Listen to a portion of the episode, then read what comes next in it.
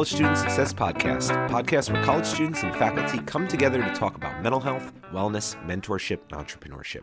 Together, we set and achieve goals for ourselves to get us where we want to be. I'm your host, Derek Malinzak, and this is episode 98 of the podcast. And welcome back, everybody. Hope you enjoyed your week off and your spring break. And I hope you had some fun. I hope you uh, got some some time to yourselves, some time spent with your family, whatever it is you were looking for in that week off. I hope you got it. I uh, enjoyed my week off. It actually was pretty much like a regular week for me because when uh, instructors have off or when instructors have spring break, they're still working and preparing and grading and stuff. Um, I actually enjoy the following week, this week, because um, I get a little less grading because I stayed in my routine last week of grading things, and then um, you know since I didn't assign anything last week for spring break, it was nice this week to not have anything to grade. So I get a break there too. Unfortunately, graduate school does not give you a break, at least at Rutgers. Uh, so I still have my class. Uh, but that just means I finish a little earlier, you know. So we're here in week nine uh, of the semester. We're more than halfway through. Next week, we will check in on goals again, and uh, we'll be two thirds of the way through the semester. So we'll see how we're doing. I hope you guys are doing better than me. And uh, all right, so let's get into our topic for the day. We're going to wrap up our little mini series we've been doing related to cognitive strategies and executive functioning for college students. So if you are new to the podcast, I encourage you to go back to the first episode in this series, which was on planning. And then we did one on attention and last time on memory. And today we're going to talk about kind of two different things, but they're small enough that I'm going to tackle them together and they're somewhat related. Uh, so, mental flexibility and set shifting, which you may know as multitasking. All right. So, let's look at the first one mental flexibility, right? So, what does that mean? Mental, right? Your thought and thinking flexibility. So being flexible with your thinking, right? Um, think about the opposite of that. Somebody whose thinking is sort of stuck in a rut, right? And I used this example a lot when I was working with uh, students in my uh, research study, thinking about this idea of uh, let's use a really silly but easy to grasp uh, example, right? I'm going to assume wherever you're wherever you are right now that you're inside. All right. You may not be. You know, maybe you're out walking your dog like I am some days. Uh, but let's, for the sake of this exercise, assume you're inside somewhere. Let's say you're in uh, in your car, or I'm in my house right now. So I'm going to use that example. And let's say I finished up the podcast and was getting ready to leave. I'm going to be going to yoga later, and I tried the door, and the door just would not open right? It was unlocked, and for whatever reason, I couldn't get out the door. That would be odd, wouldn't it? Uh, yes, it would be, right? So somebody who's thinking would be kind of stuck in a rut, would have trouble kind of doing anything else but focusing on that door that just won't open. But if I asked you, you know, brainstorm some ways to get out of wherever you are right now. For me to get out of my house, it would be easy, right? I could brainstorm. I could go out my front door. You know, we have a side door that we typically use, so I can use another door. Uh, I could go out the window. Uh, there are many different windows I could use. Uh, I could call a friend or the police to come rescue me. I could bash the door down. I could uh, throw a chair through a window to escape. You know, so all these different things relate to, you know, some are wilder things than others, but they all relate to something called brainstorming, right? And some people are really good at brainstorming, and some people are, you know, struggle with it. They just don't they don't have the ability to sort of expand their mind. So there's two things to think about when um, brainstorming. One is the more the better, right? So, yeah, you may brainstorm ways to get out of the house and you may be able to come up with, you know, creativity creatively, you know, 15 or 20 different ways. And then in reality, you're like, well, was it really worth it to brainstorm all these ridiculous ways? Because uh, when I look back at my list, you know, the, the first three or four that I shouted out were really the best options, and it really probably didn't. It was pointless in a sense to keep going.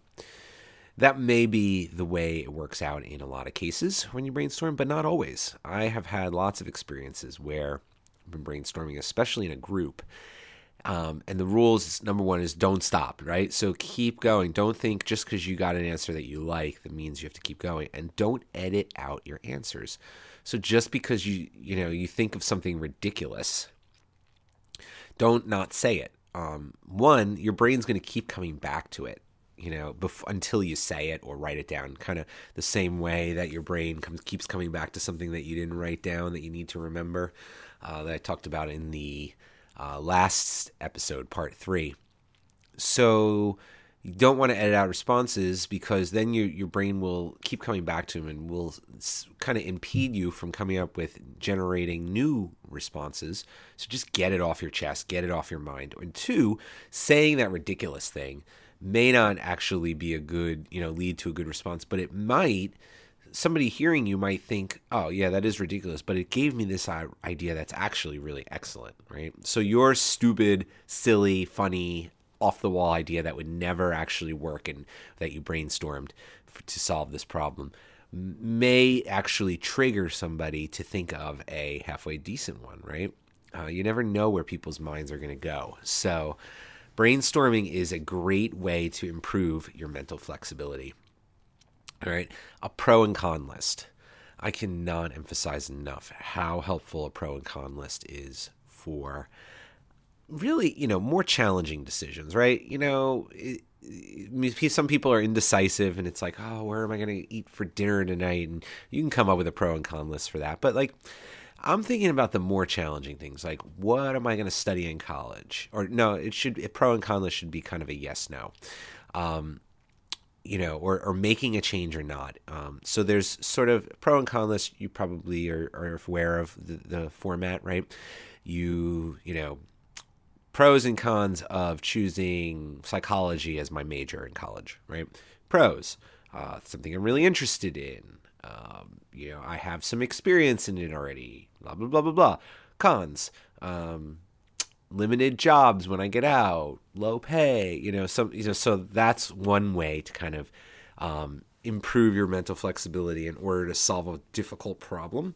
Um, we actually talk about in our field something called a payoff matrix, which is a slightly more advanced version of a pro and con list. So this relates to making a change, and it relates to so let's say, let's say related to that that example I gave before um, you were debating making a change. Let's say you had your current major you were in and you were thinking about changing your major to psychology, right? So the way a payoff matrix works is you want to have actually four boxes instead of just two columns, pro and con. You're going to have four boxes.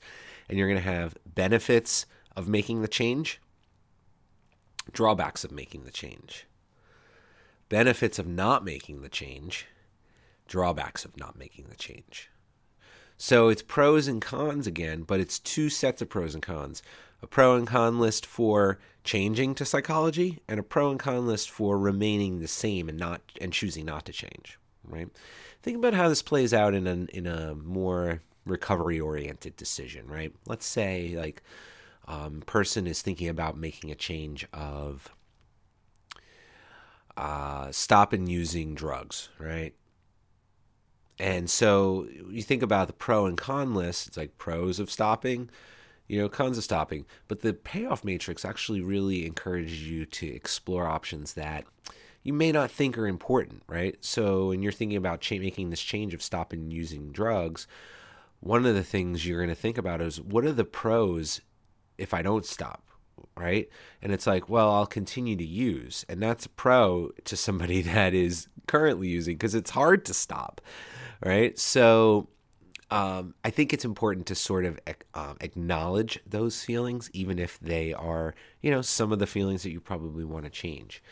Um, so these are ways to kind of start to dig into mental flexibility. If you are the type of person whose thinking is stuck in a rut, who has trouble, it's like, oh, I, I have this assignment and here's another one, and it's really open ended, right? Some people really struggle with uh, an instructor that does not give you enough guidelines for a project, right? And, and an instructor may think they're like doing you a favor, right? Because some students thrive in that kind of, you know, make up your own type of project, and others really fall flat. So if you're the one that falls flat, um, it could be helpful to be able to generate options and then use different criteria to be able to sort of eliminate options that are undesirable, right? So there's a few key criteria you want to think about. The three criteria that I like to consider when I'm trying to think through a decision. So one is going to be cost. And so cost may be money or it may be time, right? So if you're thinking back to this example I gave earlier of like I'm stuck uh, in my house, I don't know how to get out, my door just won't open. Um, first, you want to actually think through the problem, right? So, what is it you're trying to solve? Are you trying to get out of the house or are you trying to get the door open? Which problem you're solving will dictate everything that comes, you know, afterwards. So, first try and sort of define what it is you're trying to solve. But when you're after you brainstorm different ways of solving a problem, the criteria you want to use cost you know how much time is it going to take me to you know uh, take the hinges off the door versus you know just throwing uh, something through a window and breaking it and getting out that way right so it might cost you more time to get the hinges off the door but it's going to cost you less money because you won't have to replace a broken window right if it was an emergency and it was a fire and you needed to get out the house, uh, you're not going to be thinking about the cost of replacing your broken window, right? Uh, you're not if you have the option of getting through the window or you know taking five or ten minutes to get the hinges off, you're going to choose the window because your life's at stake, right? So cost is one factor. Ease of implementation. So how easy is it to to to do this option, right? You may not have the tools available to you to take the hinges off the door. Um, but if you have a rock or something heavy, you know, it would be easy to go and break the window. But actually, now you think about it, you look after breaking out the window, you look down, you're like, oh crap, I have to now figure out how to get down because I'm one story up off the ground. Um, so you're running into another issue that might be tough to implement versus if you called your neighbor who has a key, then they wanted to help you or called the police, you know? So one option cost, you have to factor in time and or money. How much time or money is it going to, is it going to, um, are you going to sink into this option? How easy is it to implement this option? And then the third is what are the odds that it's actually going to work, right? Um, if you do manage to get the hinges off the door, is there going to be some other hangup that present, prevents you from actually getting the door off the frame? Right. Uh, so if you do this option, it, you know what are the chances that it's actually going to work? So if you are able to brainstorm a number of different options to solve your problem, and then can use these criteria to be like, all right, if you find an option that's relatively inexpensive or quick um, to do, um, easy to implement, and odds are it's going to solve your problem, that's probably going to be a pretty desirable solution for you, right? Versus the one that's time consuming, costly, hard to actually enact, and even if you do manage to enact it, may not solve your problem, right? Flip side there, you're really not going to want to choose those options, right? Uh, write all of this down. Uh, so don't try and do these types of you know, thinking through a scenario uh, just in, in your head. You know, write it out on paper or take notes on a computer or something because seeing the, you know, the different pluses and minuses uh, and different criteria and how they how they shake out, uh, being able to visualize it, I think helps a lot of people in being able to you know feel good about the decision that they make. All right, let's go through the next some other options. So, another thing you want to do is while you're doing this or, or while you're trying to solve any kind of problem, talk through the problem out loud. This is similar to the strategy we used uh, when talking about attention of self talk. Right? It keeps you focused on the problem. It allows your brain to um, to kind of block out other things that may be in competition for its attention. Um, so, and also your brain hearing you talk through the problem rather than just like sort of the internal dialogue that you might be using to solve the problem, it might actually make your brain think about an approach and solve the problem more efficiently. So it gets back to this idea of encoding, right? So if you encode things uh, in a really organized way through multiple channels, you're going to be able to retain it better and recall it later on when you need it. When you are trying to solve a difficult problem, you want to you give your brain every advantage that it can have. So if it is able to quickly recall things because they are written down and in front of you and if you are talking through the options out loud instead of reading them silently to yourself you're you're optimizing your the opportunity for your brain to do its best job in giving you the answer that's going to work best for you. All right so a lot of people that struggle with either mental flexibility, you know, kind of thinking through abstract things, or set shifting, um, they multitasking. Um, one thing that oftentimes they just need more of is time, right? If you are sort of, you know, the type of person that gets distracted easily, right? And actually, a lot of times people enjoy multitasking right? Um, to be able to do any kind of thing like that, you're to and do it well without errors and accurately, you're going to need more time. You're often going to need to work at a slower pace, or you're going to need to leave yourself time to check your work later, right? Um, so honestly, most cognitive scientists and people that are looking into executive functioning would probably discourage you from multitasking. Um, because it's actually you know the research has shown that a lot of times you're not actually doing two things at once truly. You're actually switching between the two tasks very quickly. And that's why i use the term set shifting. So it's this idea of shifting between two sets for example, right? So let's say you're, you know, watching TV and doing homework at the same time, you know, and you might be like, oh, multitasking, you know, um, you know, and so every time you are you look up at the TV, you're now focusing your attention on the TV. You might do that for a little while and then look back at your homework, and now you're focusing your your attention on your homework. There's never a point where you're truly half focused on the TV and half focused on their homework. And if you are, if you do manage to get that way, your homework is going to reflect that you were half focused because there's going to be visible errors. You know, you're not going to be able to, to do any kind of um, any kind of activity that requires sufficient brain power uh, to you know do it do it well, right? I think of uh, multitasking. You know, I I mean I could think of it broadly, right? I like to walk my dog and listen to a podcast. Right? So I'm actually doing three things there because I'm walking myself, uh, I'm managing her on a leash, and I'm also paying attention to the podcast sometimes. so is that set shifting? Am I like focusing on the podcast and then being like, oh no, I can't. I gotta focus on walking now. Um, maybe you know if I if I came across a really difficult issue with walking, right? Uh, there was a giant hole that I needed to navigate around it.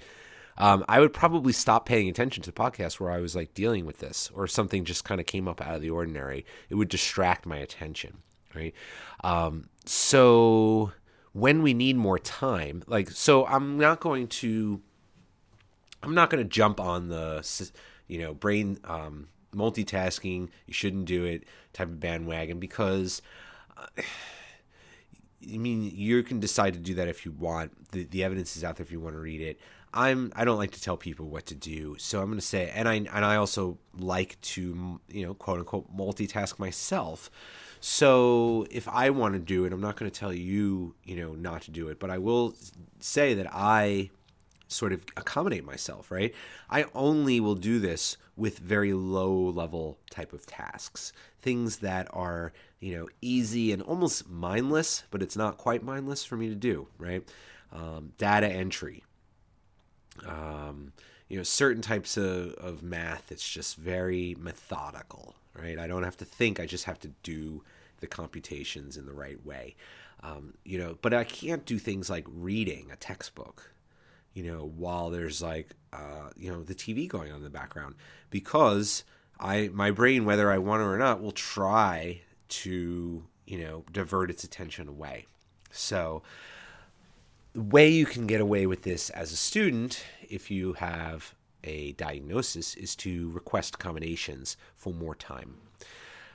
I personally don't really think getting more time for assignments is, is necessarily the best use of an accommodation.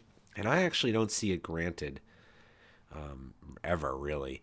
Um, so the idea of like, well, if if uh, the class has an assignment due on each Wednesday, I'm gonna get an extra couple of days. Um, it, it happen from time to time, but typically people misuse that accommodation and end up it backfires and they end up getting more behind. So a lot of times, though, one of the most common we talked about this, I believe, with Brittany, couple uh, last episode was extended time for exams. You know, so if you struggle with set shifting, multitasking, or mental flexibility, and it's a more of an open ended assignment, you might request extra time to kind of go through the exam or project or whatever at your own pace. Uh, so I think uh, accommodations that allow you more time, specifically for like uh, exams and whatnot, can be really helpful for people that struggle with flexibility and multitasking. You know, the tendency to multitask. So another issue that comes up uh, when this I think relates to all of the cognitive processes. Um, this this suggestion is clarifying things with your instructor. So if you're unclear of an assignment, for example, um, you are not going to be able to plan for that assignment if you're stuck and it's a really important aspect of it. Um, every time you go to you know attempt to work on it, your attention is going to be diverted. It might be focused on the thing you're not really un- uh, clear about, or you might be trying to work around it, but in in a sense, like still thinking about it in the background. Um, and it could impact your memory, and it could impact your ability, you know, in terms of set shifting. So, I I think it's like most important with planning. But I decided to to kind of put it down here because I had a lot of suggestions for planning. Um, the idea of clarifying. So sometimes I, I this happens to me like on my to do list. I'll notice that I'll you know I'll refresh my to do list every couple weeks. Usually, it just gets so you know so many so many things written on it and so much crossed out that I like to have a fresh one every couple weeks. So I'll just you know take the last few remaining things that are on the to do list and transfer them onto a new one.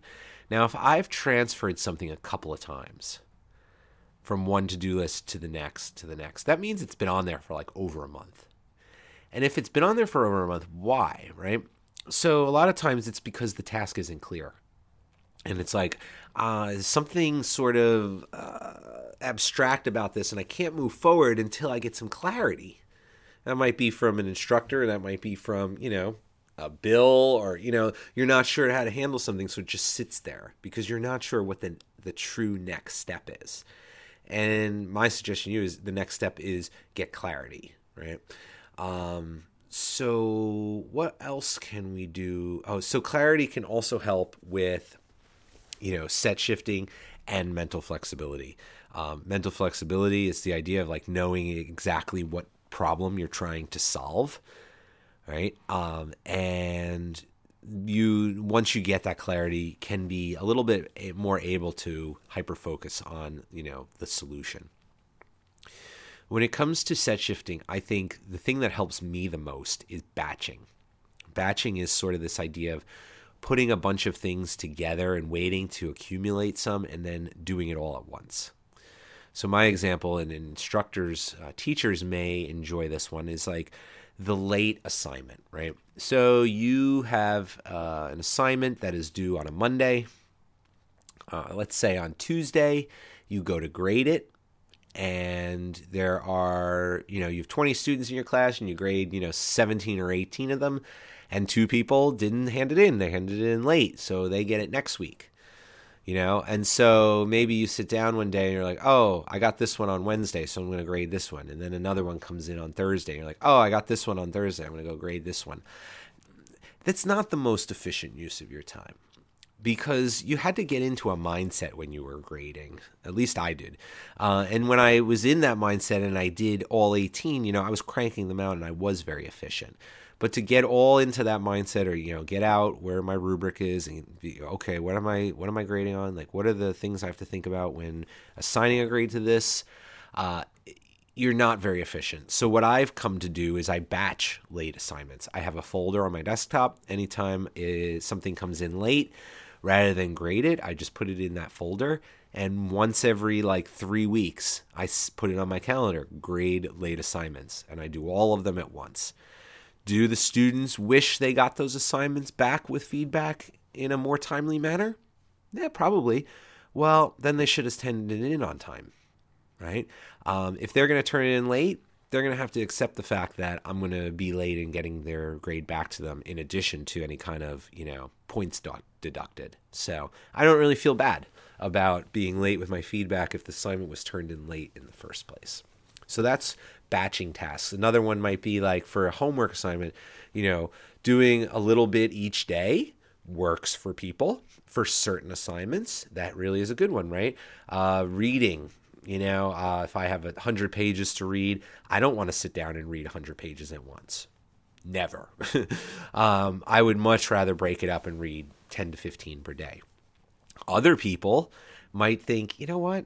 I'd rather batch this. You know, if I have to like get into like, okay, where's my book? All right, what was I well, what was the last part of the book? Oh, maybe I'm to take notes on the book and I'm to, you know, got to get my notes and my pen and I'm to be in a quiet space.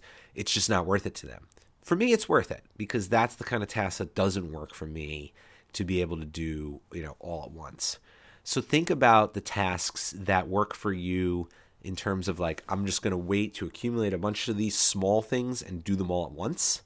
Or a big task, I'm going to break down into smaller chunks. Sometimes that's actually more trouble than it's worth because it does break up the flow.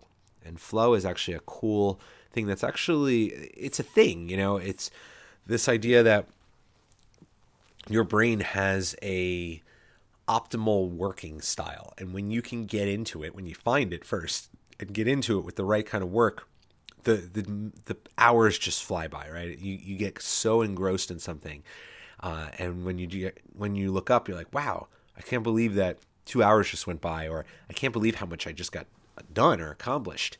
You want to be at uh, trying to put yourself in the position to get into flow states as much as you can, because that makes it easiest to work.